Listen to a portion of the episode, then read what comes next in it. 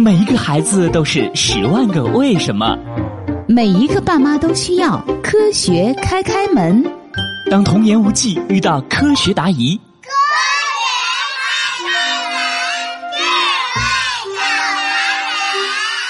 开开门，开开心心开门喽！今天的科学故事是：为什么有人喝牛奶会拉肚子？周一的早上，爸爸准备去送开开和欣欣上学。开开，这是你和欣欣的牛奶，快拿好。好嘞，爸爸。嗯，我有个问题。等会儿上车再说。欣欣准备好了吗？来啦来啦！随后，爸爸就拉着开开和欣欣出门上了车。哦，时间还来得及。开开，你刚才想问什么来着？爸爸是这样的。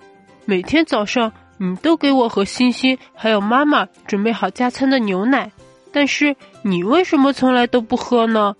咦，开开说的对哦，我也从来没有见过爸爸喝牛奶。爸爸，这是为什么呀？你和妈妈不是都说牛奶特别有营养吗？这是因为爸爸乳糖不耐受，一喝牛奶就会拉肚子哦。听起来是不能消化乳糖的意思吗？开开真聪明，确实是这样的。可是牛奶应该是我们生活中很常见的食物啊，为什么爸爸不能消化牛奶里的乳糖呢？我们喝了牛奶之后呢，小肠里的乳糖酶会把乳糖分解为小分子，让我们吸收。但是爸爸分泌不了足够的乳糖酶。所以也就不能完全的消化乳糖了。那消化不了的乳糖去哪儿了呢？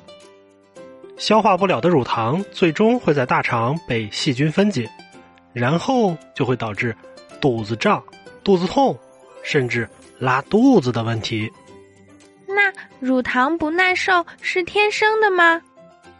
这个不一定。乳糖不耐受大概分为三类，一种是天生的。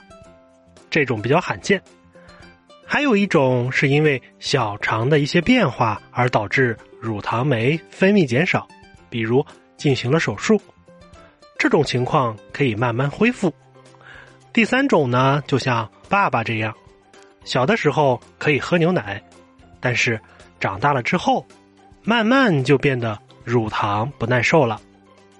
原来乳糖不耐受还会因为年龄而产生变化呀。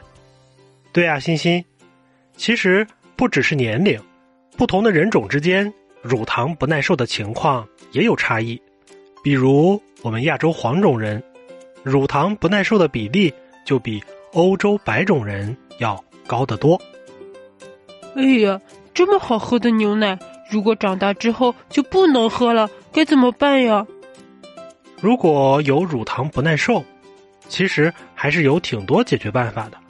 比如，虽然爸爸不能喝普通牛奶，但是平常爸爸会喝酸奶的，对不对？是呀，是呀，爸爸平常只喝酸奶。这是因为酸奶在发酵的时候会分解一部分乳糖，那我们喝下去之后呢，就会在一定程度上缓解乳糖不耐受的问题。可是，如果不喜欢喝酸奶呢？那可以每次喝牛奶的时候少喝一点，或者在喝牛奶的时候吃一些食物。如果这样依然不舒服的话，还可以直接喝没有乳糖的牛奶哦。好了，小朋友们，今天的科学故事就到这里了。你知道为什么有人喝牛奶会拉肚子了吗？想了解更多好玩的科学，请登录中国数字科技馆开开小屋。咱们下期再见喽！